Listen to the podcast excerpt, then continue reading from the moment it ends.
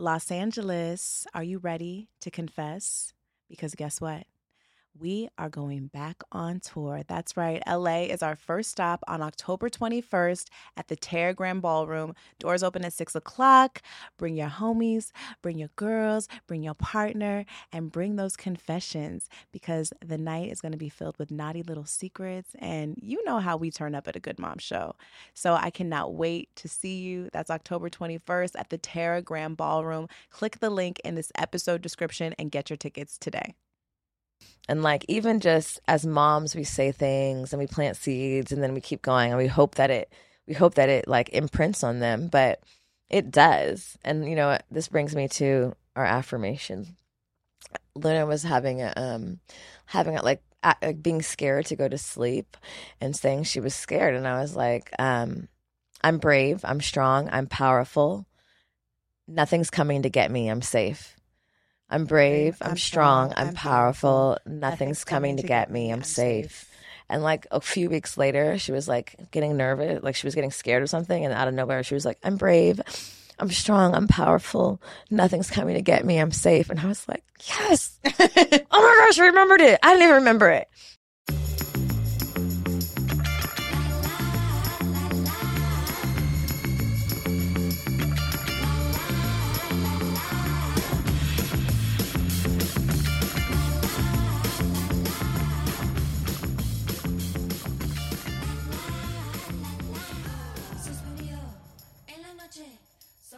Welcome back to Good Moms Bad Choices. I'm Erica. And I'm Mila. Happy hump day, guys. Happy Wednesday. How are you feeling, my love? I feel good. We have a new couch in our studio today. It's yellow, which makes me happy.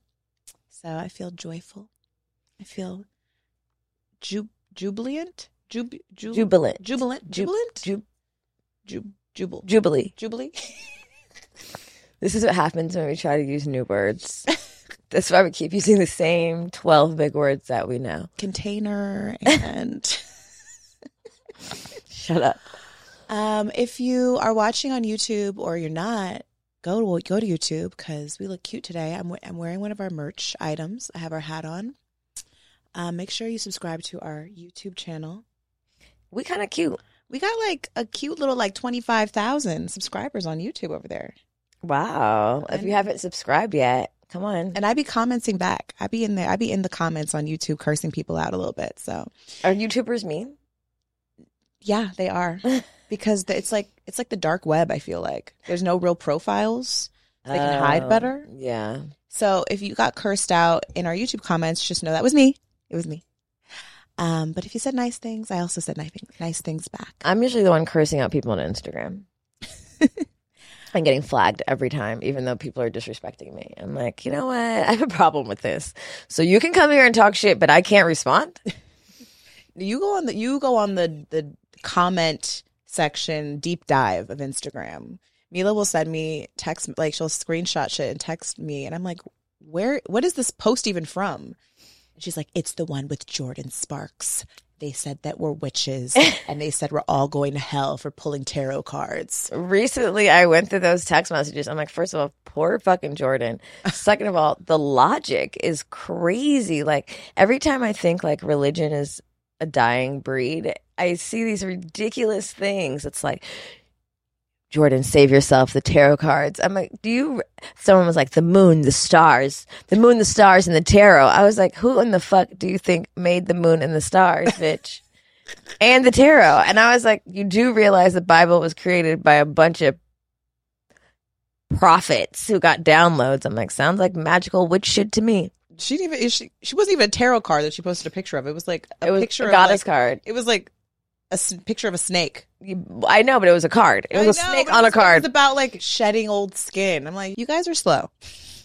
And your titty is about to pop out at any moment. I just know it. I can see it. The nipple is about to go to war with that top. Don't hang on my bottom cleavage. You know, I just came to the conclusion, like, the internet is such a dumb place. Especially leaving such a... we just got back from a retreat. I'm wearing a hat. My hair is not done. And I'm also still in my Mexico vibes / Madonna. DJ makes the people come together. Ow. That was my... You remember that? I hope she's okay. I need to do a check-in. Yeah, maybe you should update me because your random updates with no end. Yes, listen, I got a mess. I got a post saying Madonna was not okay and that she was shitting on herself. So, and then she reported that was the last to me I heard. I totally needed to know, and I was like, "What the fuck?" Madonna's a motherfucking legend. We can't lose Madonna. There's certain people we just can't afford to lose. Madonna, Jamie Foxx.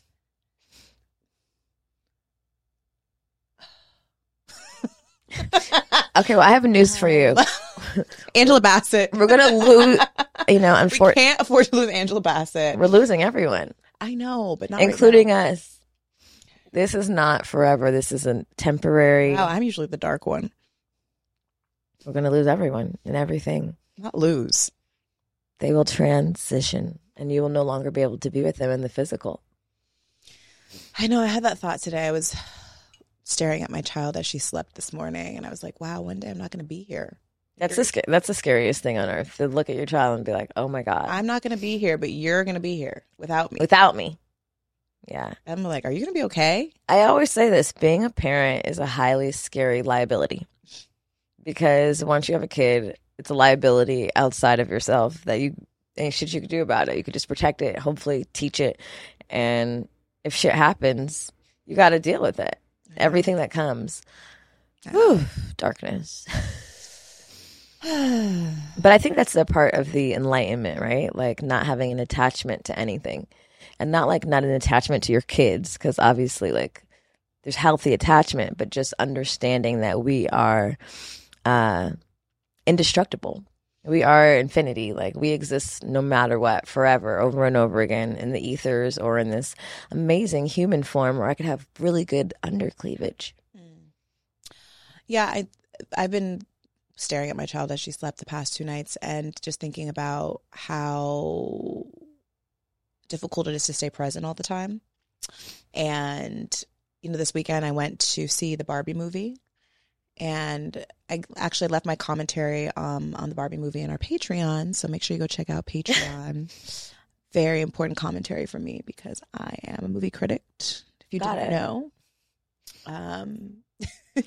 And when I was watching the movie, I was looking at her and I was like, oh my God, like time has flown. I remember the days of me playing with Barbies and dolls. And now I have a child that is playing with maybe not Barbie so much anymore, but just how time evolves. Traditions somehow stay the same, playing with dolls, all these different things that kind of get passed on along the way.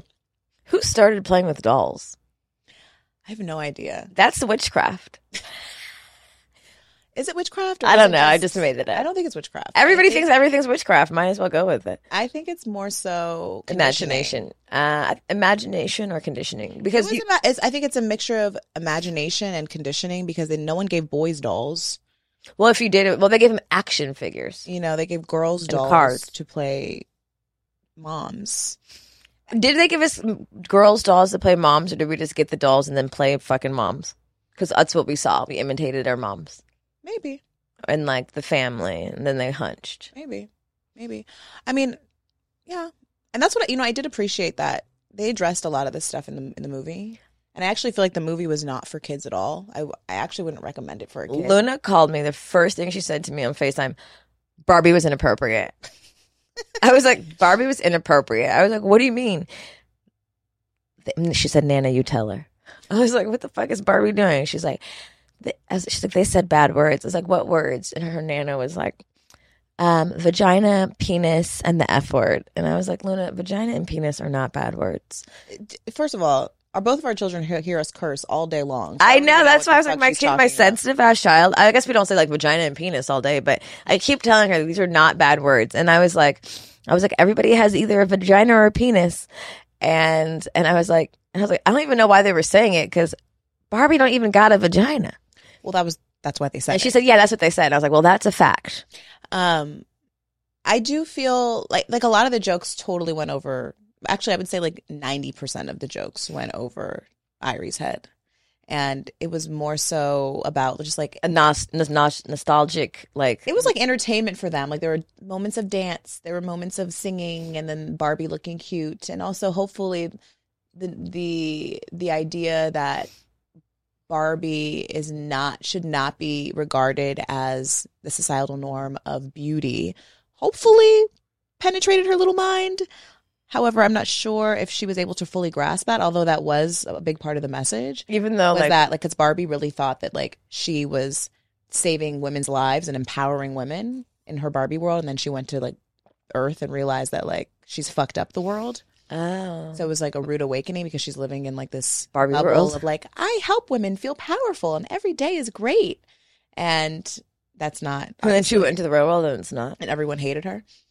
So I appreciated that. There was a speech by America Ferrera that kind of brought tears to my eyes. It was everything that I feel we always talk about on the show in a 30-second speech. So I appreciated that, but I don't really think that movie's for kids.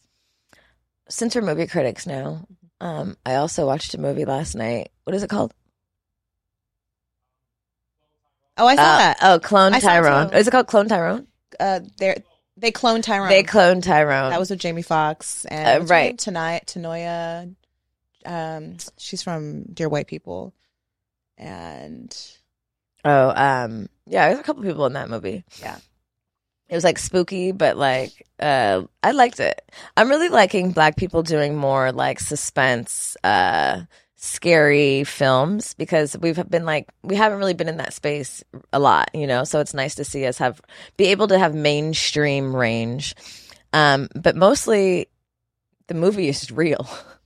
It's an extreme version, but I appreciated the tone of the reality of the fact that we are targeted in society and brainwashed heavily with food, with music, with all these things, and it's we be trying to act like we don't see it, but good and goddamn well they're programming us, and they've continued to, and that's their means of control. So I liked the way they exemplified that in a very spooky way, but then it makes you think oh shit, it's real. Yeah, no, I enjoyed it too. I just, Jamie Foxx, he's epic. He can just do anything.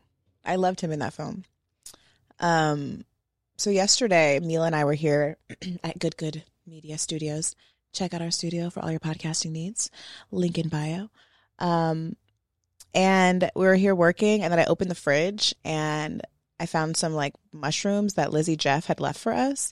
And I recall her telling me that they were microdoses. She did tell us that. She's these are microdoses. They're very light. Da, da, da, da. Goddess mushrooms. What are they called? So yesterday I was what? Let me take some of this because I've been just been feeling not even edgy. I just feel I needed something to make me just feel more grounded. So I was a little light microdose would be fine. Bitch, I took the mushroom or the chocolate and 20 minutes into it, I was this is... I have that familiar feeling that you get, that little tickle inside that you get. And then I had ordered food and then suddenly I was not hungry at all anymore. And then I was on my computer and I was told, I was I can't even look at my computer. This is overwhelming. They were getting emails and people were asking us to answer questions. And I was oh no. And then I was I looked over at Mila and I was bitch, I'm high. This is not a microdose. I'm on mushrooms. And of course, at work. And of course, because she took one, I took one. And she was I feel high. And I was I think I'm okay. And then 8 seconds later, I was crying on the couch. It's I think not. I'm not okay. And we had clients here. And she was crying. I was let's get this together before they're what the fuck? I know. I'm I was wondering if they, actually, now that I'm sitting here, I don't think they could see us. But Mila was sitting on my lap, crying. I'm holding her. I keep looking over because I think people are looking at us. Our clients are why the fuck are they crying in the studio? You know what it is, too? It's when we go on these retreats and we leave for so long, we really are in these containers that are so safe. You can literally do whatever you want. And it's totally normal and safe to cry midday in a group of people for no fucking reason at all. And no one questions it. You just get hugs and love. And so then you come back to this real world and you're people are going to see me cry. They're not in the container. I know. They're bitch is crazy. But No, you know what it is? I think we need to microdose more. I think if we did it more, like every day, like maybe we need to do it again today, or maybe not. I have shit to do, but I have studying. But if we did it every day, it probably wouldn't feel so intense. Yeah, I think that sometimes because I go long bouts without taking mushrooms, that when it comes, yeah, it's really intense and it's actually really overly emotional at first. Whereas, like, I see some people take mushrooms and they're just, like, super happy and floaty immediately, where I have to, like, go through a whole process to get there. And so when I left you, I had to do, like, a lot of breathing in the car. I was, like, doing a lot of... And then, you know, I will say it was a microdose-ish because it didn't last long. No. That feeling, the initial feeling was intense at first, and then it kind of dissipated, and then I... You know, I was with Irie, and then last night she was like, "Mommy, will you watch me jump on the trampoline?" And I was like, "Sure." And she did like at least 5 different dance performances on the trampoline, and I was so happy watching her. I was like, "Oh my god, this is the best shit ever!" And she was killing it. Like she with her rhinestone boombox. She had the hula hoop, and she was like doing. She was like a hula hooper. With like a trampoline hula on the trampoline doing all these. I wish I would have recorded it, but again, I was trying to be present. But it was really beautiful. Like she was really in her. I just saw her tap into just something where she felt totally free and she was improvising and she was just in her zone. And I'd never really seen her like that, because sometimes when I see her perform, like if she's doing with Luna, like she feels like insecure, like not insecure, but like competitive. She feels like she has to be competitive, or she's like trying to like emulate something. And I would kept telling her, and I was like, I don't know. I was like, is it the mushrooms talking? And I was like, baby, like you are really embodying like freedom right now. I see it. I see like the freedom coming through. I see all of the hours and hours and hours of hip hop classes that I've paid for. Not hours and hours. I mean, finally, I see some rhythm happening here. I was like, wow, this is amazing. And so this morning I actually woke up and I worked out, and then I got the hula hoop and I hulaed for 20 minutes. And I was like, I need to start doing this shit more often. Like, yeah, really? You do. Remember, you bought 17 hula hoops for the retreat. I know. I think that you've shipped cross country. I'm worldwide. I'm stepping into my hula hoop era. I think every morning it helped me kind of like connect to my body and just feeling really feminine. Mm-hmm. And also it's a workout, but I re-inspired it last night. I don't know if it was the mushrooms, my daughter, and the hula, but it did what it needed. It did what needed to be done. You know what?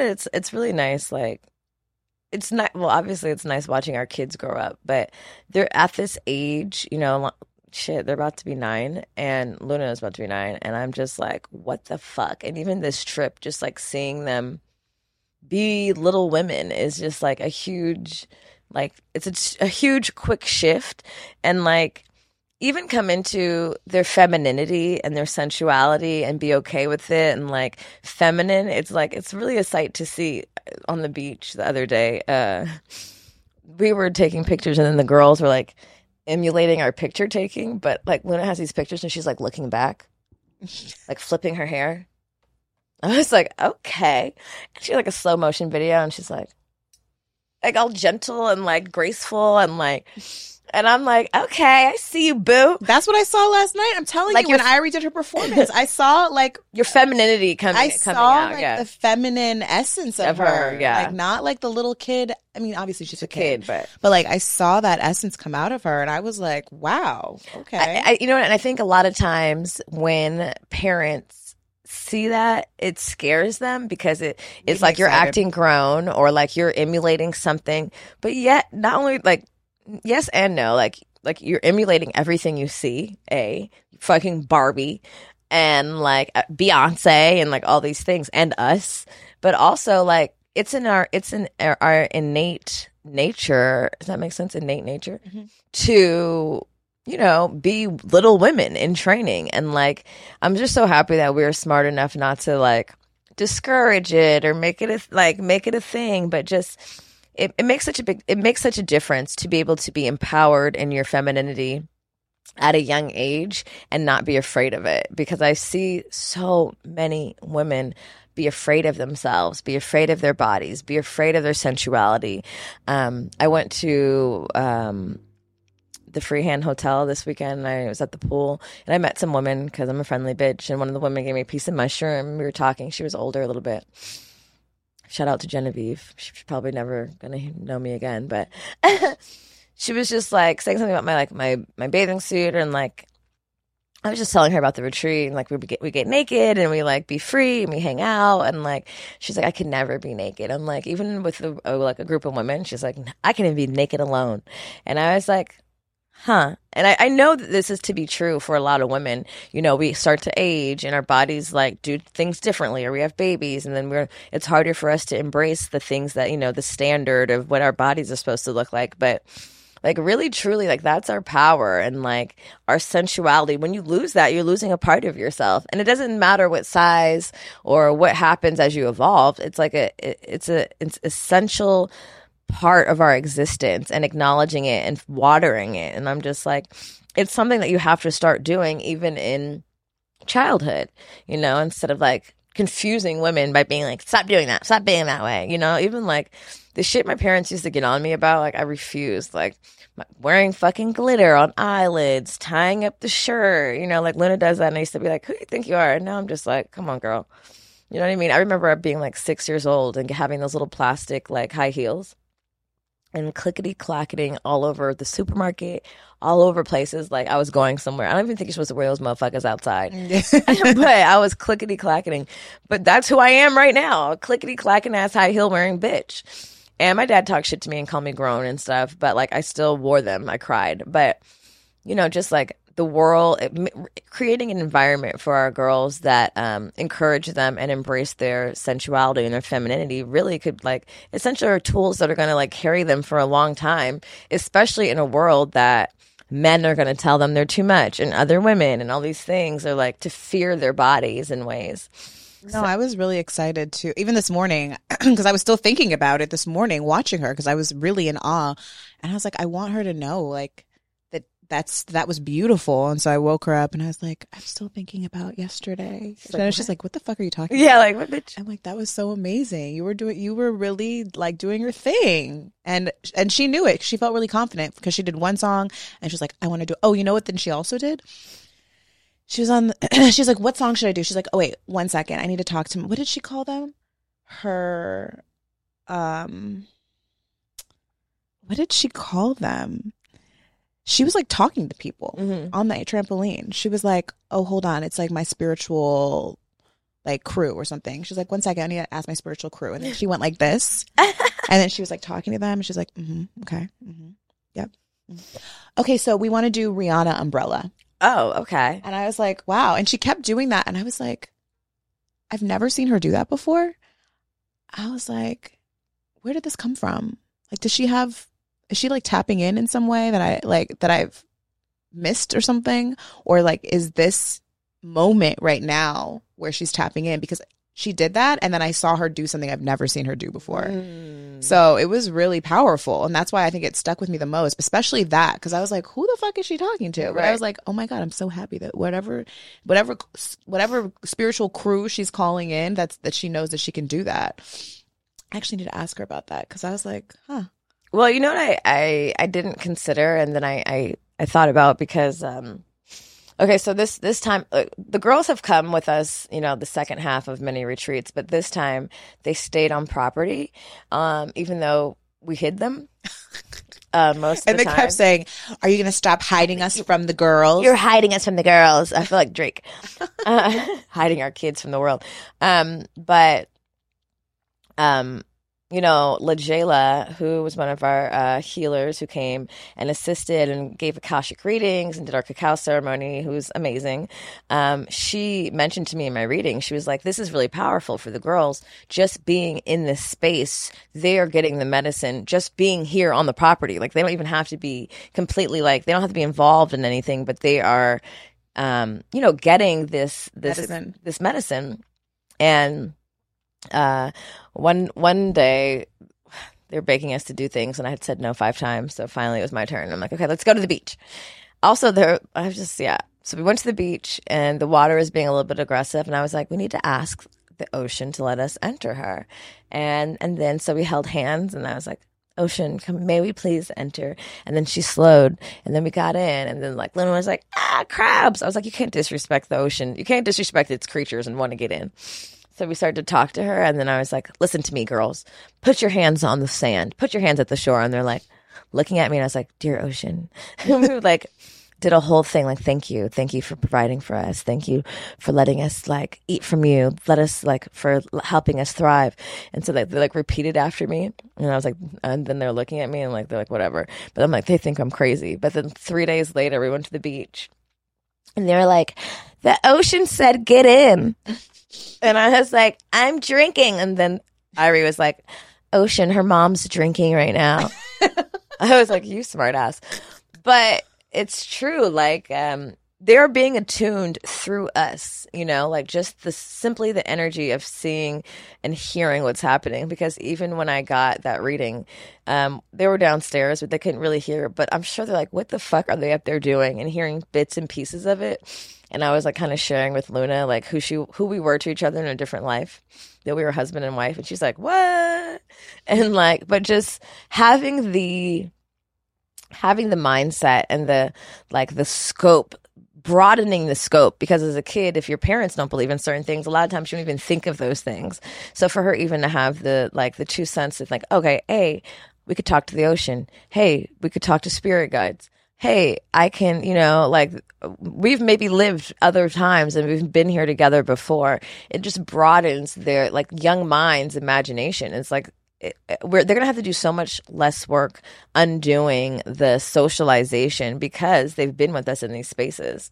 And it really is a beautiful, beautiful thing to witness. Mm-hmm.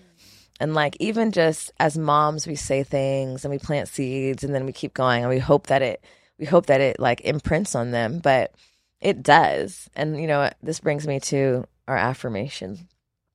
Luna was having it like being scared to go to sleep and saying she was scared. And I was like, "I'm brave. I'm strong. I'm powerful.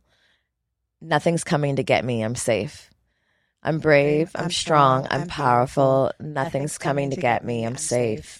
And like a few weeks later, she was like getting nervous, like she was getting scared or something. And out of nowhere, she was like, "I'm brave. I'm strong. I'm powerful. Nothing's coming to get me. I'm safe." And I was like, "Yes." Oh my gosh, I remembered it. I didn't even remember it.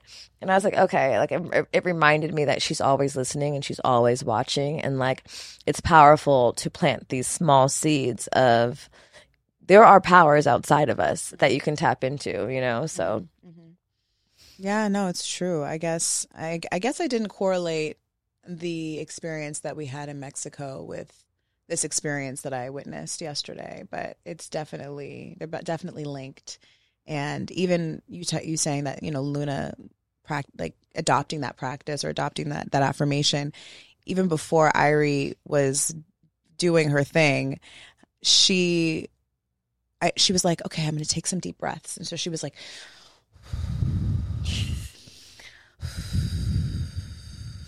and I noticed like there was a difference between when she didn't take those deep breaths and her trampoline performance versus when she did. Like she just performed better, and she knows that that is a tool that she needs to use when she wants to focus. Ground, right. She wants to ground. So I am grateful that we've been able to, you know, create these spaces for them to come, even if we are hiding them from the world.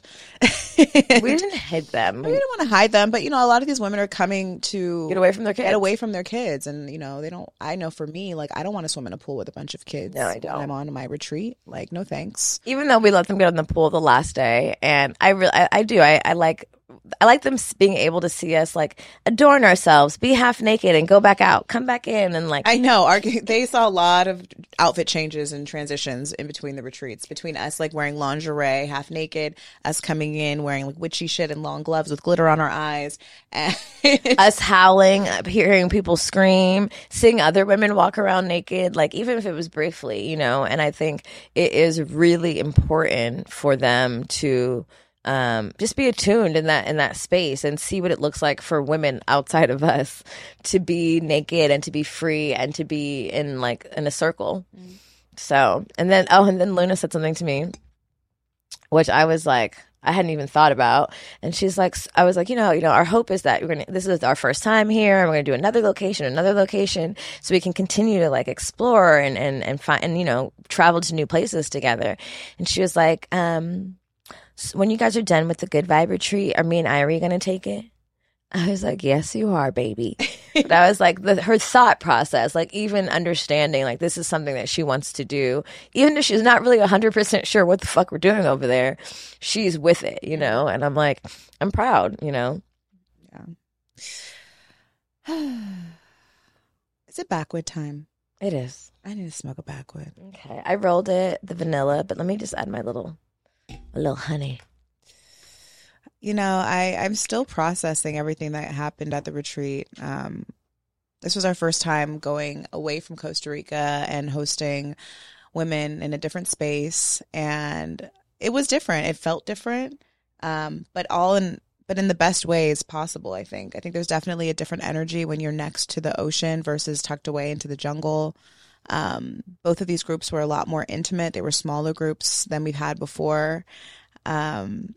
We had a lot of people come back. We had 3 people who had come on other retreats that came to this one, which is like super affirming for us, and it feels really good that you trust. Like, you had such a good time the first time.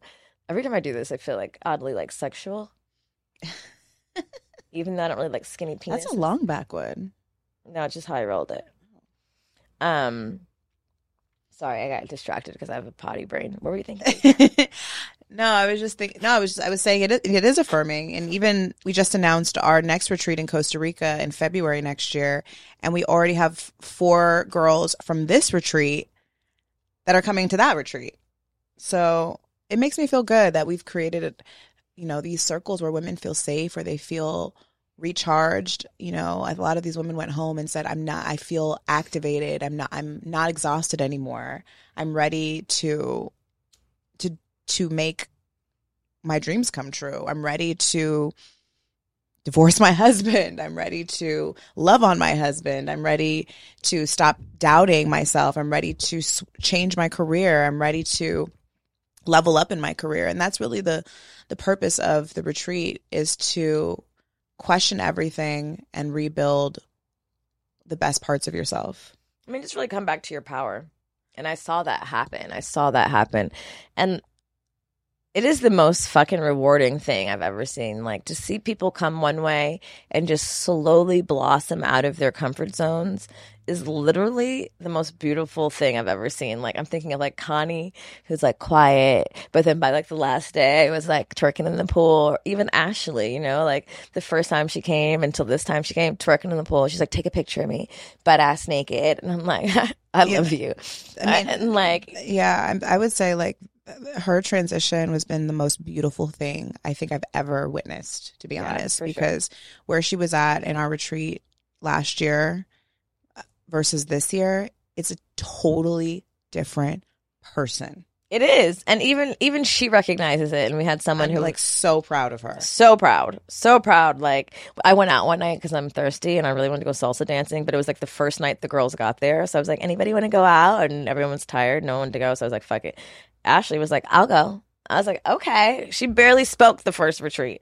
She was like, we're out here. I was like, okay. And then she offered some really beautiful words to, you know, another woman came who was like releasing heavy.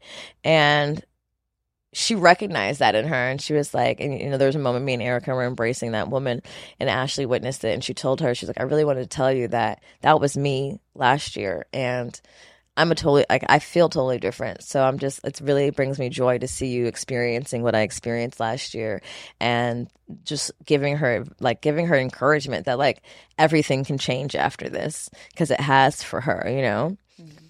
And it really is the most rewarding, most beautiful, purposeful shit. I know I say this every time, but like, every time I do this, I'm so affirmed that I'm doing the right thing. I'm so clear that women, especially brown and black women, really need spaces and each other to just be free.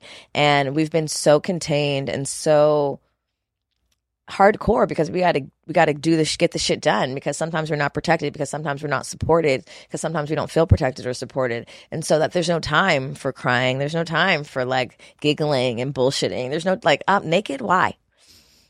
So it's just like giving women the opportunity to tap into that space is medicine. And I think we underestimate what medicine looks like. You think you pop a Xanax or an Advil or whatever the doctor prescribes to you, and you think, oh, this is medicine. But no, it's like being around genuine ass women. It's like, well, it's even too, like, I think about therapy, and you can sit in therapy for hours and hours and months and slowly start to feel the effects of whatever the work is that you're working on. I feel like in these short 5 days, it is like therapy on crack, because you're actually putting so much of the work into practice. You're forced to get out of your comfort zone and you're excited to do it. Whereas therapy, a lot of times it's like a singular practice that you have to work on by yourself. But when you're seeing women that are all in different, maybe aspects of their life, journeys of their life, taking off their mask, it's giving women permission to do things that they may not ever get to do just being in therapy and saying, okay, now go home and put this conversation into practice, And I think that's why we see such a rapid transformation in these women's lives afterwards. And I'm not a therapist.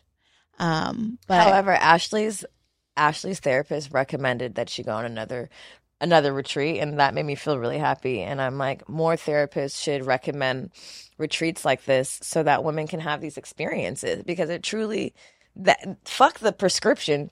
This is the prescription. Right. And when she told me her therapist recommended it, I was like, smart therapist. No, it's true. I think even for me, it's extreme therapy, and I've had to face a lot of things too. Even this last retreat, I realized I think I don't necessarily label myself as an empath. I think maybe because my idea of what an empath looks like, I don't know. I have, I guess, a specific view on what an empath looks like.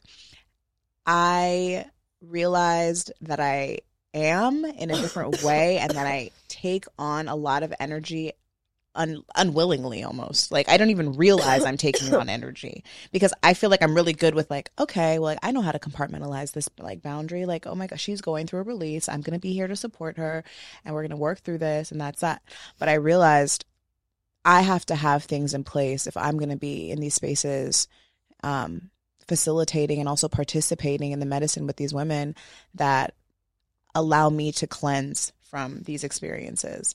And I feel like even today and now, undoing some of the, I don't want to say, I guess undoing some of the, releasing some of the feelings that I've taken on from other people that I didn't even realize I took on. Like when we were supporting someone through, when we did our mushroom ceremony, we were supporting her. I saw a lot of women that I know in her, and also a fear of oh, if I don't choose myself, I could be right here. And it scared me, and I carried that with me. And, when you are doing this kind of work, what I've realized is you have to have things in place afterwards to cleanse yourself and to feel like, okay, those things are not part of me. I've helped someone transition through this journey, but it's not part of my journey. It's not mine. And I haven't quite figured that out yet, how to do that. I know that after these experiences, I probably need to take 4 days to myself and do a lot of spiritual shit for myself, saging, meditating, crying, swimming, massaging, But I really took that for granted, or I think people take that for granted, because even I was trying to explain to my mom how I was feeling, and she didn't understand. She was just like, well, yeah, babe, you can't take on people's energy. I'm like, I don't think you get it.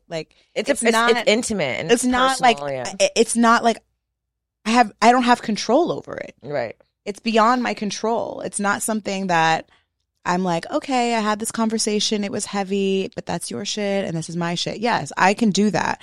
But when there's like a lot of feminine energy and just this power moving through the groups, it's almost like it's an invisible like latch on to you. Like you don't even realize it's happening. Well, I think what I've discovered in the retreats is that like, especially in that moment, in a lot of moments, seeing people release, seeing people like hearing people's the things that they're releasing, it's like it's all very similar. We've all experienced similar things, and that's the thing. It's like it's all of ours. It's collective, you know, and it's not personal to us, but there's a collective attachment because I know that feeling. I understand what that looks like. I understand if you don't release, this is what it could look like. You see your mother, you see your grandma, you see, you know, friends that refuse to, you know, give themselves permission to release. And then you see like what can happen if you don't honor that part of you and you don't have practice.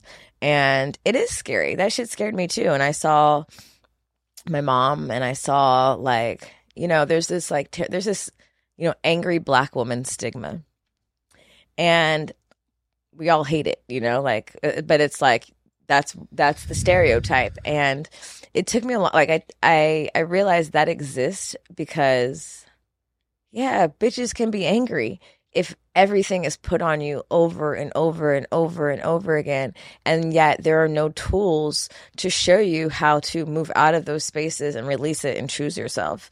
And it's scary. It's scary if I, like, even for me, if I hadn't come into this, you know, fallen into this space, who I could have become. And it's like, choosing joy and choosing yourself is a real life job, and it's a real life it should be a huge priority for us, because it's not sustainable otherwise. And then you'll be angry and bitter and resentful, and you don't even fucking know why. And it's because you haven't given yourself the opportunity to like pour it back out. I'm sorry, I'm having this like vision of like what I'm trying to explain, and it's almost like a lot of these women are coming to do shadow work, whether or not they realize it or not. And within these shadows, there's these egos, there's these alter egos that start to kind of come off of their bodies, and they start to kind of just wander around trying to find somewhere else to latch onto. Like almost like these shadows that are just like walking through the property of our retreat. Like, okay, well, she's trying to get rid of me. Where do I go now? And it's like the ocean.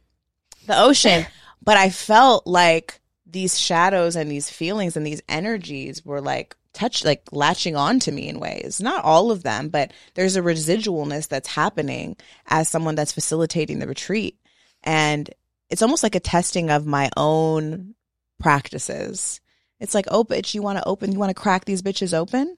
Oh, you want their shit to spill out? Okay, well, I'm going to come for you, and what are you going to do about it? What practices do you have in place to protect yourself from this type of energy? And I realized that I didn't have, I don't want to say the armor, because I don't want to have armor when I'm in these spaces, but I do have to have a level of protection, and I didn't, and I haven't. And so I think moving forward, because I'm dedicated to this journey of retreating and creating these circles for women, that I do have to figure out what that means for myself.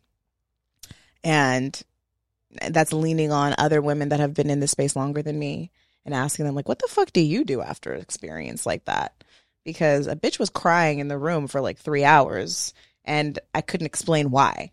And even my daughter came in, she's like, Mommy, are you okay? And I was like, oh my God, am I traumatizing her? She's like, one time when I was in Mexico, my mom was leading retreats, and then she cried in the room for 3 hours, and I kept coming in and she was still crying.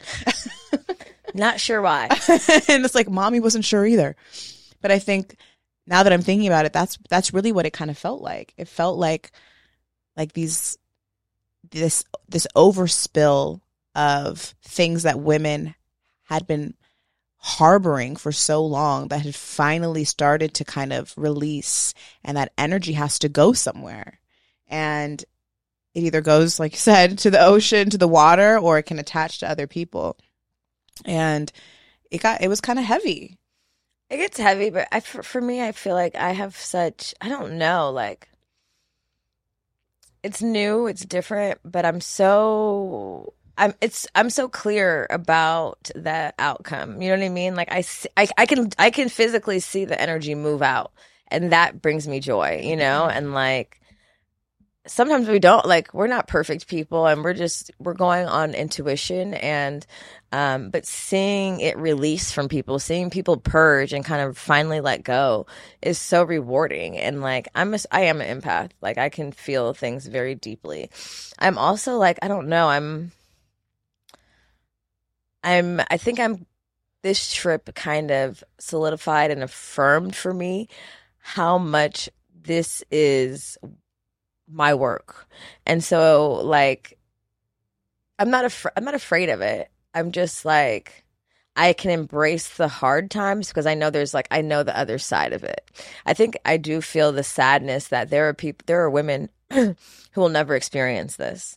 There are women who will take that pain and that hurt to the grave and to their next life, and maybe their next life after that, you know, and like to have the privilege of giving someone the opportunity to put that shit down right now it's so rewarding. It also is scary, is that like I have the power to facilitate that, and also I may not ever save some of the closest people to me, and not save, but like help. Like I know these tools, but like there are people that are so close to me that they can't receive the medicine. Oh no, they won't, and they can't, because they've judged you or judged me, and that's the whole reason people come on the retreat, and why we encourage people to come by themselves, because people will hold you to a certain standard or to your choices that you've made, and cannot see you as a healer, cannot see you as someone that can facilitate like a heart-opening experience for someone, a transformation, a breakthrough. And that's why it's so important for women to come alone on these retreats. But also it is heartbreaking to know that there's certain people that, not that like we're going to go and save all of our friends, but like just the fact that we can't even see each other eye to eye in that way. Because honestly, like part of that, there's healing for me or for you with that person. If they were open to it, it would be a mutual exchange of healing. It's always mutual, you know? And so it is, I think about like some of the women in my life, my mom, you know, this is our second time we've had a mom and daughter come on the retreat, and more, I envy it. Me too. I'm like, and my mom said she wanted to come this last one, and I was like, oh my God. But then also I was like, please don't. I'm scared. But I know, I hope that one day we can. And I hope that one day I won't feel that way. And I hope that she'll be able to come and receive something from me, and I will be able to receive something from her that maybe I haven't been able to receive in our everyday life. I think when women come, like they don't know us, and you know, it's not, so they don't have a previous expectation of how we're supposed to show up. But I think a lot of times in the worlds that we live in general, it's like, oh, you don't have a degree in healing, you don't have a therapy degree, or you didn't do 22 hours of Reiki training, right, or whatever the fuck, whatever, just if, oh, you didn't get your therapy license or whatever, like whatever justifies putting your stuff down and telling someone the truth, you know, being vulnerable with somebody, whatever that is, that's like, oh, this person's my therapist, so she's eligible and has credentials enough to receive what I'm saying. And sometimes those bitches are fucked up too, and they haven't put their shit down, and then it's projecting back onto you. You know what I'm saying? And it's just like, it's unfortunate that we live in a society that has like so much just really white supremacy that doesn't allow us to see people for what they are. Because when I look at myself in this space, it's backward is good. There's imposter syndrome sometimes, and there's fear, and there's like doubtfulness about, you know, what I should be doing or how to do it. But I realize like the person that I've always been, like I'm very empathetic, I'm very compassionate, I want to talk to people, I want to stare into your eyes, I want people to loosen up, I want people to accept themselves, you know, like that's always just kind of been who I am. But I'm like, oh, like all these traits are traits that have always existed in me. Well, the traits is what your expertise is. Do you know what I mean? Right, but we're so busy trying to go learn traits from some, that is your expertise, from some, you know, some campus that we forget to actually scan ourselves and say, like, this is actually what I'm good at. You know, I heal because I like to talk to bitches in the bathroom. Every time, like, I go out and I don't have to do much, and women will come to me, and I'm like, you want to be my friend? But it's because I have a friendly demeanor. I don't think I feel intimidating, and so I can make friends easily. But you know, in this space, it's just like we were doing mushrooms, and we're like in this beautiful on the fucking ocean, and I just watched, like, it was Nisha, and I think who's our fairy? Nisha. No, Stacy. Nisha and Stacy were just like dancing together, like holding each other, twirling in the sunlight. And I just started to cry because I'm like, as soon as I doubt anything that I'm doing, it's like, it's not what you're doing, it's who you are. And it brought me so much joy to bring someone else joy. And that's really, like, if you're an empath, that's really what you're supposed to be doing, is because if you're feeling all the time and you're surrounded by places and people that are not feeling good, it's a burden. But if you're an empath and you're creating pleasurable spaces for other people and that are people who are truly in joy, then you are walking in your purpose. And, you know, there were a couple things that just affirmed that for me in this, you know, my Akashic readings, a lot of cards that we pulled. In fact, after we supported that woman that night, it was, you know, we did a self-devotion ceremony where we dressed up in lingerie, we watched the sunset, and, you know, we danced together and we howl and we feel, like, sensual and sexy in our bodies. And afterwards, we just kind of, like, everybody went down, and it was just Erica and I, and then Erin, shout out to Erin, our girl, was up there, and she was just like, I just want to tell you that you guys are walking in your purpose, and I can see it, and I'm really proud of you. And I just was like, you can see it? You think so? You know, like, thank you. You know, thank you. And I feel that, and I receive that. And then I pulled a card, and it was like, yeah, you're walking in your purpose. Yeah. Like, you're walking in your purpose, and it may not be the conventional way. Yeah, that was really powerful, that moment. That moment was super powerful, and we all cried. Just cried in around the altar, in the darkness under the moon, and then laughed hysterically. And it was just like, this is how it always has been historically, and this is a part of culture of, like, the culture of being a woman that has been forgotten. And I deeply feel that it is our purpose and our calling to bring back those circles and bring back and normalize these practices, and really bring Black women and brown women and women in general to the understanding that this is in our nature, and it's not some devil witch shit. You know what I mean? It's some God shit. This is actually the best way, the best path to God is through you. And if you are avoiding parts of yourself, if you're not healing places that hurt, you will not be able to access that God. You can go to every fucking sermon, I swear to God. Read every Bible verse. Every verse, every sermon, every Bible study, every private meeting, every counseling session. And it's so true. And speaking of that, after one of our devotion dances, we're literally all half naked. Some of us are naked. Like, this is like, just everyone's questioning, like, who can come? If I'm white, can I come? If I'm Black, if I'm Christian, like, literally everybody comes. Doesn't matter how old you are. We have women as old as 70, if women as young as 22, 21. It's like, if you come in to get the medicine, it's for everybody. There are no, like, the roles of, like, age and like your career, all that shit goes out the window. We're just women. Mm-hmm. Girls, really. Mm-hmm. When I looked at us in a circle, I was like, we're just little girls playing, you know, and we all deserve, like, space to play as little girls together and hug and, like, it's just, oh, so we're all standing in a circle after our session, and one of the girls is like, first she pulled a huge bottle of Don Julio out of her room. Like, poured tequila in everybody's mouth. Drove the boat. Drove the boat. Drove the boat. And then afterward, she was like, I'd like to share something. I'm like, okay. She's like, 3 Corinthians 33:16. I was like, oh, okay. She gave us a sermon, okay? Like, a full sermon. And, you know, it took me a minute. You know, first of all, everybody's welcomed. I personally am not like a Bible goer. That's not like my form of practice, but I was like, let's welcome her and like in her spiritual practice and welcome it here. And it was literally a 4-minute sermon and we were all like almost butt ass naked. So it was kind of ironic. So it was kind of funny. So we all kind of started laughing because we're like, not us praying to Jesus and our titties out. Not us praying to the blood of Christ. But, and everyone, because people come from so many walks of life, there are people who have been deeply traumatized from religion. There are people who are very religious.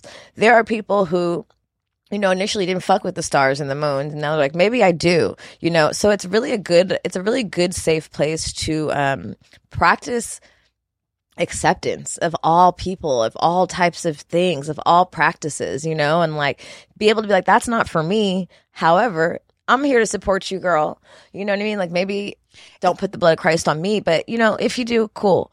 But you know, it's just like, it's funny. Like, I'm thinking of, yes, it's a great place to put into practice acceptance and rebuilding your trust and love for women. Yes. For people. No, for women, I think too, yeah. Because a lot of women come, like, they judge each other. You know what I mean? Like, we don't give each other any grace, no. You know? And when you go into this space, this container that where you fall in love with someone, you're like, oh my God, I love this trait about you. And then they do some weird shit and you're like, do I love you? But then you're like, oh, I love you again. It's like you battle this thing back and forth because you're dealing with people from all different walks of life with different personalities. And ultimately at the end, there is this lesson that, yes, I do. And like we have our differences but you're still at the end of the day, at the core, we are all just women, humans having this human experience, and there's a level of patience that I think that I hope is a gift for the women that come to, and acceptance and love despite whatever differences you think you have, because you will leave with friends you would never have probably regularly approached, have ever met, and it gives you this level of self-awareness to say, what is it about this person I don't like? I don't even know them. And are those real reasons? You know, even for me, I just came off this Tantra retreat, and it was school. So a lot of these people I'm seeing on Zoom, and there was one girl who's my friend, and you know, she kind of irritated me on Zoom because she was telling long stories, and I was just like, ugh. I had made up in my mind like we're probably not like going to be the besties, and then we got there, and I was like, I fuck with you, and it really is a reminder that. Connection, mm-hmm. connection. And it's something that we've grown, you know, we've alienated ourselves away from, but like people are people, and we have to see people as people, white, black, whatever. And it's so important to be able to do that. And so often we're on our screens that we don't have the opportunity to sit and stare in somebody's eyes and then be like, oh, your tears are my tears because I was just crying last night, or let me hold you, let me console you. But like this idea that like existence really is a part of existence is connection, and if we try to go around that and separate ourselves from others, that's also how resentment forms, and like anger, because you're not giving yourself the same self-acceptance, because you're not giving others the same self-acceptance. Acceptance. Yeah. Anger, sickness. I just had this thought, like, of all the women in our wombs, like being connected by this like thread. Well, you know what I was thinking about in the circle? I was thinking about Sylvia, and like, everybody imagine a red cord from your vagina to the center of the earth. But like, I was thinking that like, A, we're connected this way, and also our wombs are connected to the center of the earth, which are connected to the umbilical cords of the trees, the roots that grow around us and support us and help us breathe, you know? And it's like, this is circular system, and we're a part of that system. Our wombs are a part of that system. They are, but I think we've been so disconnected from our wombs, and when you get into a space like this near water with all this feminine energy where women are just ready to let go, like there's this deep connection that happens where you are able to truly accept everyone for every weird fucked up, funny, strange, beautiful little part of them, you know? And that's why the circles are important, because women, we need to not only connect back to ourselves, but we need to connect back to one another, and we need to forgive one another, and we need to trust one another, because I've seen it happen. I've seen the power when we all are just in flow. Like when we're sitting around the dinner table and we're flowing, and it's just, it's what it's about. And it's why it's what they don't want us to have. And they've definitely torn that part away. And so I'm excited when I see other women having retreats too. Like, so many women are awakening to this idea that we need to sit together. Yeah. And it's, the womb is what connects us. And, you know, like, this is Badass Birthing August. And so I'm happy we're starting this way, just with, like, the womb. Mm-hmm. And, you know, it's our heart. It really is one and the same. And if you could disconnect from your womb and the power that it holds, then you're kind of disconnecting and hardening your heart. And I realize that when we can come together as our true selves and connect in a circle and, like, really embrace, like, each other and each other's femininity, it births something. And like just like Eric and I, we talk about this a lot, that, you know, our relationship birthed this studio, birthed this podcast, birthed this sisterhood.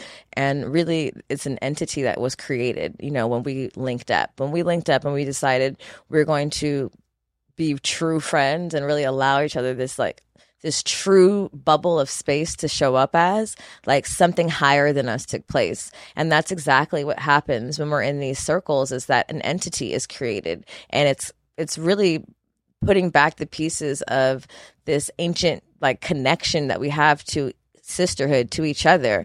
And it's like, it really is healing the world. You can't heal the world without healing the women, and you can't heal the women without healing the relationships that we have with one another.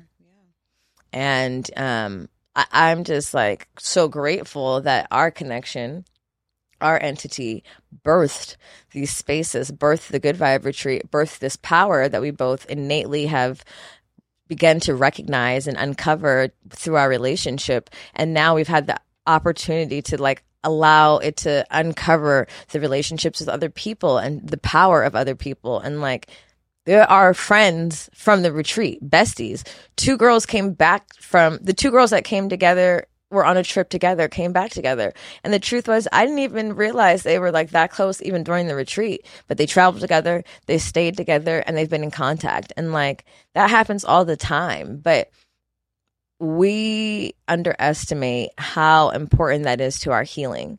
And we prioritize. We can't do it alone. We cannot do it alone. No, you can't. That was beautifully said, my love. Thank you. Gorgeous. Thank you. Womb power. Rum rum rum rum rum rum rum rum rum rum rum rum rum rum rum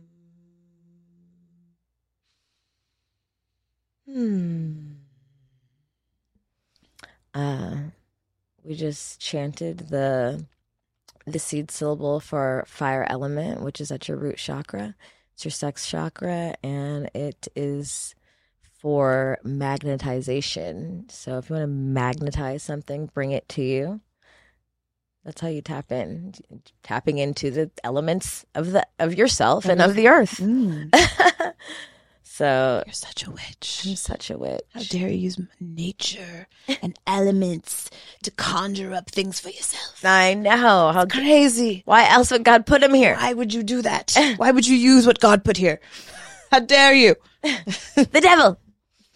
Let's go to a lab and make something up. Generic is how you do it. That's what Jesus wanted. Plastic. Oh my God. Yeah. It's just... it's the simple things that are truly going to be our saviors.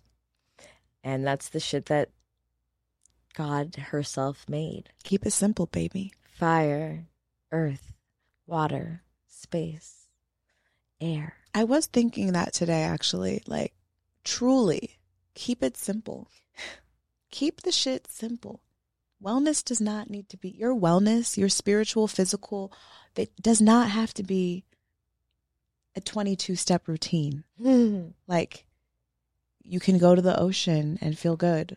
You can masturbate and feel good. You know, like I can hula hoop this morning and that brought me joy and set me off this morning because I woke up with an attitude and then I hula hooped and I felt so much better. And I was like, this was the simplest shit I could have done. Free.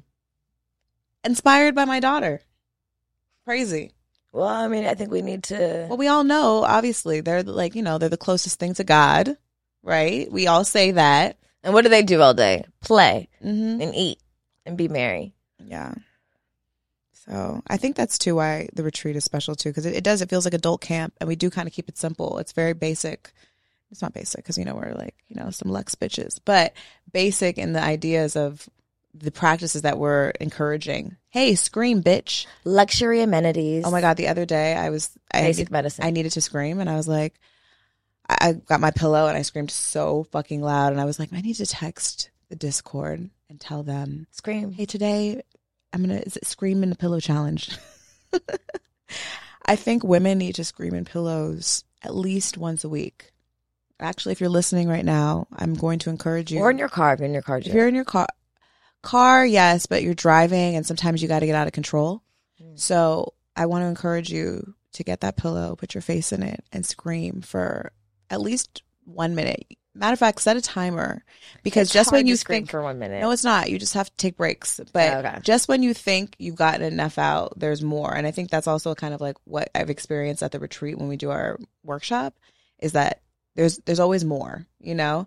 And as women, like, we don't release in that way, especially don't scream. Well, because you think it's crazy. Exactly. Like, someone's going to think I'm crazy. Exactly. But why were we given these voices to only speak at a certain decimal all the time that makes people feel comfortable? No, we were given it to fucking use it. And I think some people, like not most people, they have never screamed ever, except in maybe an argument. Right. You know, and even then it wasn't loud enough. It wasn't really what you felt. And so you still. Or it just comes out. So you still suppressed it, and you suppressed it. Well, you don't say certain things, yeah, because you're worried about the other person's feelings. That's you know what I realized too. We did Temescal ceremony, and you go into a pitch black dark oven. Essentially, there's hot rocks in the center, and you pour water over them with some shamans. And the first thing I noticed is that the darkness gives people power over their voice. Obviously, it's the hot ass circumstances too, but it's the darkness where you get to hear people's sounds, their primal groans, their moans. That were in any where if I could see you, or if I you wouldn't do it. If I could identify who that noise was coming from, I would be more self-conscious than to do it. And like, it's crazy how we just I don't know the word I'm looking for, like, deprive ourselves of the privilege of using our voice, even on a very primal sound level. But you see kids do it all the time. They throw tantrums, they scream. Yes. Don't give a fuck where they're at, Target. And the first thing you're like, shut the fuck up, you're embarrassing us, you know? Yeah. No, it's true. And that's what I'm saying. Like, that's why kids, they're such powerful beings, and that's why it's so important to try to preserve that part of them. And trying to awaken that part of us. Screaming is, like, again, keeping it simple. It's such a basic concept. It's such a basic release that you could do to make yourself feel better. I just realized, like, the entire retreat is physically and spiritually a rebirthing. We literally get naked as if we're birthing. We literally submerge in water. We literally scream and grunt and moan and laugh. And it's like we really let this darkness pass through us, and we support each other in birth.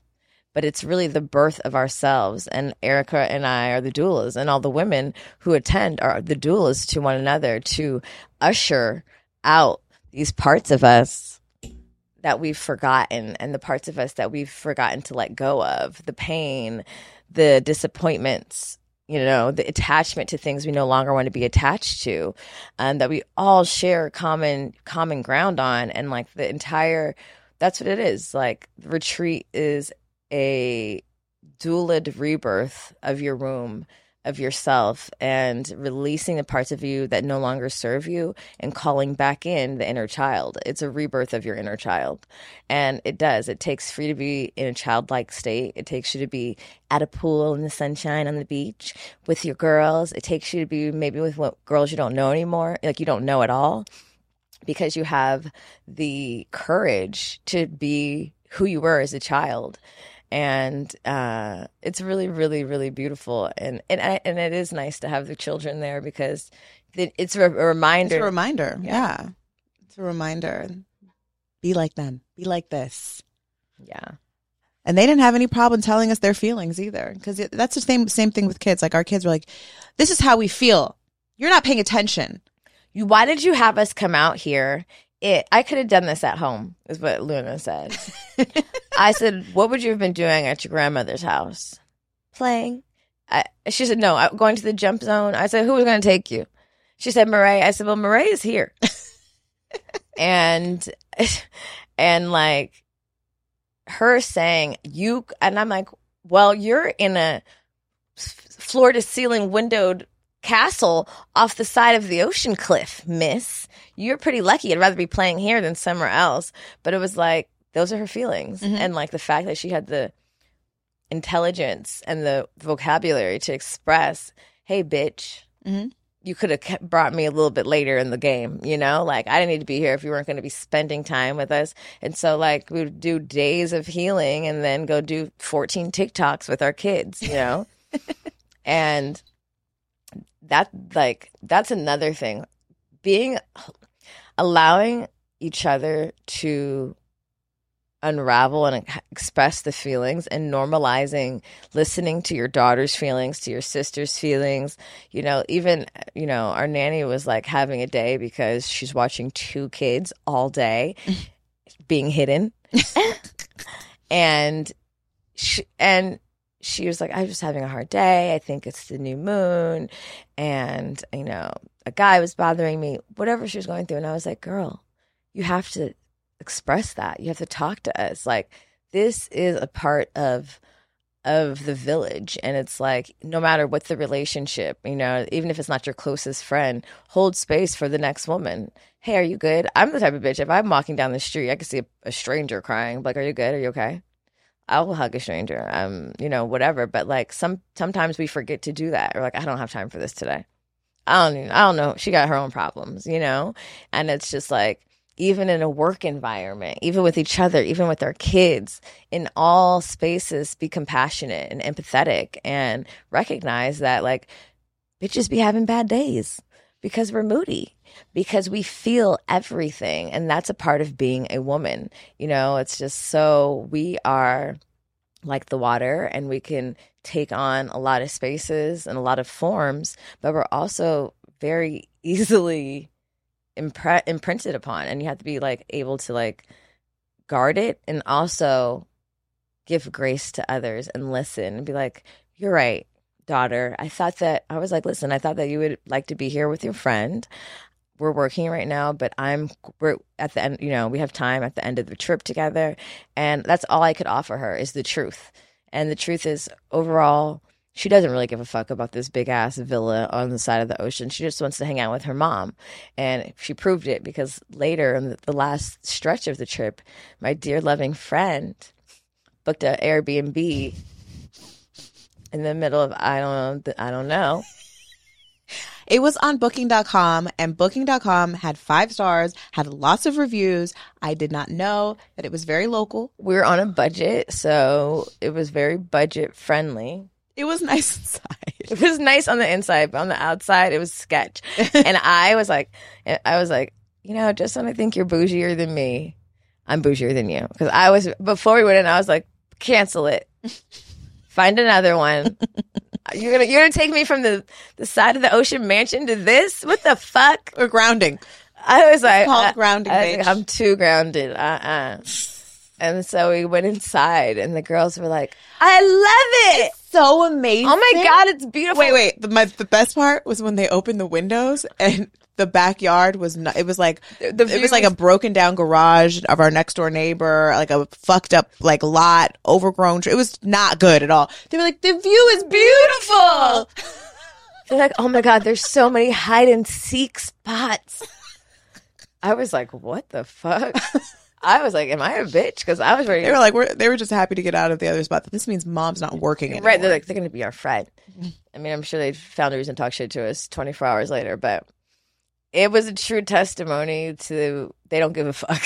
They don't. But also just, yeah, like the feelings, you know, accepting that even people you work with, even people, everybody's going to have feelings. And why not validate them and give them a hug and move on instead of taking it personally?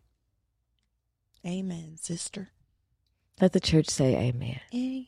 Do we need one of those buttons like pasture weed? So like the you put it right here. Yeah, like hallelujah. Does that mean we have to wear headphones? No. You know we refuse to wear headphones. We're not those podcasters. This is a TV show. Anytime we go to a podcast studio, they try to give us headphones. We're like, we don't do them. We don't do those. I have an afro. I don't know if that's really going to work for me. Then we're going to be like, our audio wasn't good. Like, bitch, because you should have been wearing your fucking headphones. Well, anyway, I'm really excited for our retreat in Costa Rica. I can't wait. It's like our home base. It just keeps evolving, and it's really beautiful to witness. Now that we've gone somewhere else and coming back there feels even more epic for some reason. I don't know why. I'm just super excited to invite the women back to like our home. Our home base. Yeah. So if you're interested in coming, if the good vibe sounds like your vibe, make sure you check us out in Costa Rica, February 1st through the 6th or February 8th through the 13th. It's going to be everything we just talked about, plus more. It's such a beautiful, beautiful property, such a beautiful space. All the women that come are supposed to be there. It's like this sacred sister sorority, spiritual sorority energy that gets created when we link up and we let God kind of play the conductor of, okay, you are going to be here. You're going to come on week one. You're going to come on week two. Even like this last retreat, one girl was supposed to be in week two and then switched to week one. And I was like, you were supposed to be in this week for a reason. Mm-hmm. So I'm just excited to bring you guys back to Costa Rica. So make sure you check out the link in our episode to get the details on that. We pulled a card at the top of the show. We did. What was it? Ooh, that backwood got me a little... I know, the backwoods be hitting, girl. This is a two of pentacles. No, two of wands, sorry. The two of wands. Shout out to Biddy Tarot. Should we email them one day and tell them we like we use them exclusively on the show? Are we getting in trouble? I don't think we've ever even told them. We should. Upright means future planning, progress, decisions, discovery. And the Two of Wands takes the spark of inspiration from the Ace of Wands and turns it into a clear action plan. You went through the discovery phase, and now what you want to manifest, now you need to figure out how. You're exploring your options and carefully plotting out the path ahead, accounting for all possibilities and potential challenges. You are open to growth and exploring new territories, so long as you maintain a level of certainty that your efforts will work out in the end. When the Two of Wands appears in a tarot reading, you are not ready to make your move. It's more important that you establish a clear plan before proceeding. The Two of Wands is also about discovery, particularly as you step outside of your comfort zone and explore new worlds and experiences. It may take courage to set out, but this card gives you the confidence of self-knowledge. You know what your goal is, and you are sure of its eventual fulfillment. Let your intuition and passion guide you as you confirm your next steps.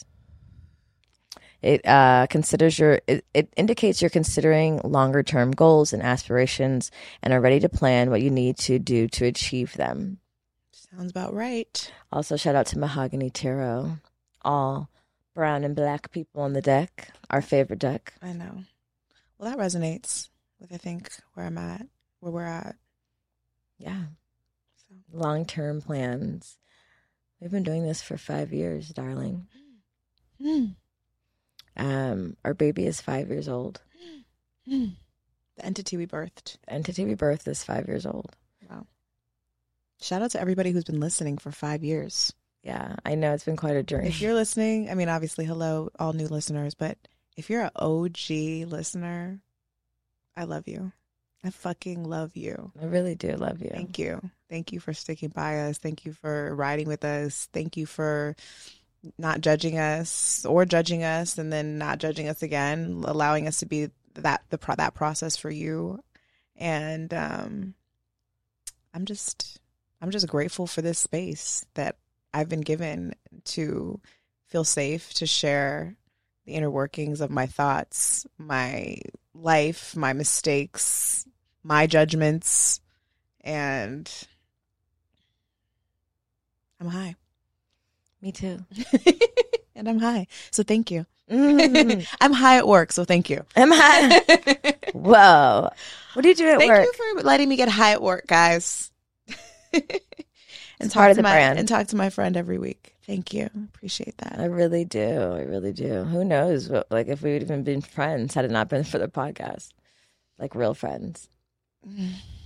Well, something told me to go to that bathroom. Something told me to come to that bar. Something brought me to your Instagram. Somehow I didn't know to. I never saw you really before that. And so it was all as it should be. So. And perfect timing. Mm-hmm. And thank God for, like, Luna and Irie being able to have, like, the sisterhood that they have and be able to grow up with each other. I was looking at them in Mexico and I was like, they've known each other their whole life. Like, they will always have that and continue to have that. And I can't wait to see how that evolves and what that looks like as adults, yeah, and teenagers and 10-year-olds and however long it goes, you know? So. Yeah. What a blessing is sisterhood. Well, you ready to get out of here, my love? I am. I have some work to do. I have a 30-page paper due. So. Oh, my gosh. College. I'm in college-ish. I'm almost a tantra practitioner and sexologist. I love that. Oh, my God. It looks like you have a little, like, mole right here, and it looked very, you look like, for some reason, you look very official. Very official. Like, I can see you. I'm Jamila Mapp, the tantric practitioner and sexologist. How can I help you? How can I help your vagina? How can I improve your sex life? How can I improve your pleasure? How can I help you embody every juicy part of life, joy, and sex, pure sex? Ah. You can start by saying, ah. That's how I'm going to start all my sessions. When we were in the Temescal at the retreat, I literally heard, and I don't know who it was, but I know how every person sounds during sex. And that was the craziest thing, to be in a womb and hearing everyone's sex sounds. It was like, I felt overwhelmed. Like, my heart started pounding. Like, my heart was racing. I felt like this energy, like, building and building and building.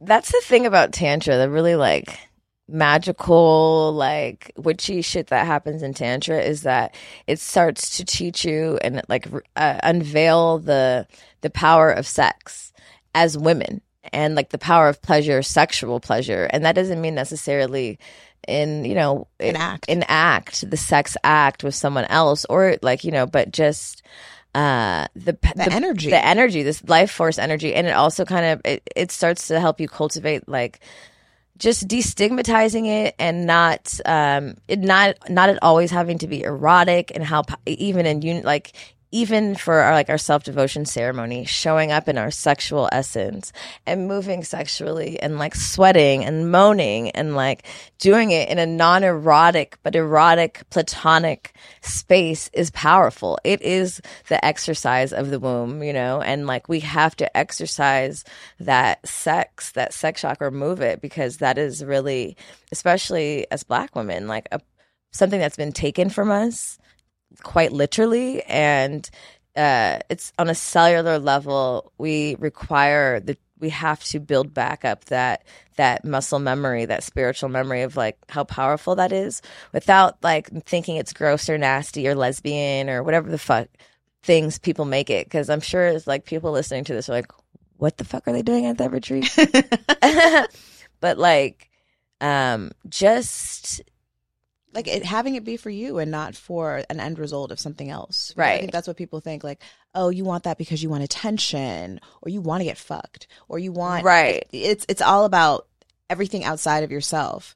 Like when we're doing these ceremonies, it's really about kind of building up that sexual energy for yourself, in yourself, with each other, and right. together, and there's no end result. There's no like, except that you feel, you sweat it out. There is a result. The result is for yourself. It's not for anything else. And I think even as women, like if you are listening to this and you automatically think, because I think women think like, what if women come together and they're doing like sexy shit? Are they like lesbians? Are they like, is something nasty happening there? And it's like, no. Then we went downstairs and ate dinner. We ate delicious dinner, and I cried. There's just like a sensual aspect of like being in tune with your sexual essence without having to give it away. And we've been so tainted too to be thinking that it means that we want attention, that it means we want to get fucked. It literally, we have come so far from it because it's a form of protection. We've had to protect ourselves in places because we haven't been safe, because historically bad things have happened to women who are sexual or sensual. But it's you have to remember that is not the truest essence of it, and that's not how it's supposed to be. And being in those type of environments and cultivating those type of ceremonies and just energy is powerful. And I can just see tribeswomen doing it all over the world in ancient times in very little clothing, but just like bringing back the sex. Bring back the sex. Bring back sex again. I'm bringing sex back. I'm bringing sexy back. I'm bringing sex back. I'm bringing sex back. Bringing sex back to the woman. I'm going to make those red Donald Trump hats that say, bring back sex again. Make sex. Make sex great again. Make sex pleasurable again. Bring back sex again. Make sex good again. Good again. We're going to work on that. Work in progress. Oh my gosh. Anyway, I love you. I love you. Thank you. Thank you. Thank you guys. And we'll see you next week. Make sure you go rate and review us on Apple Podcast. Check out the retreat. Check out our cute ass merch. And see you next week.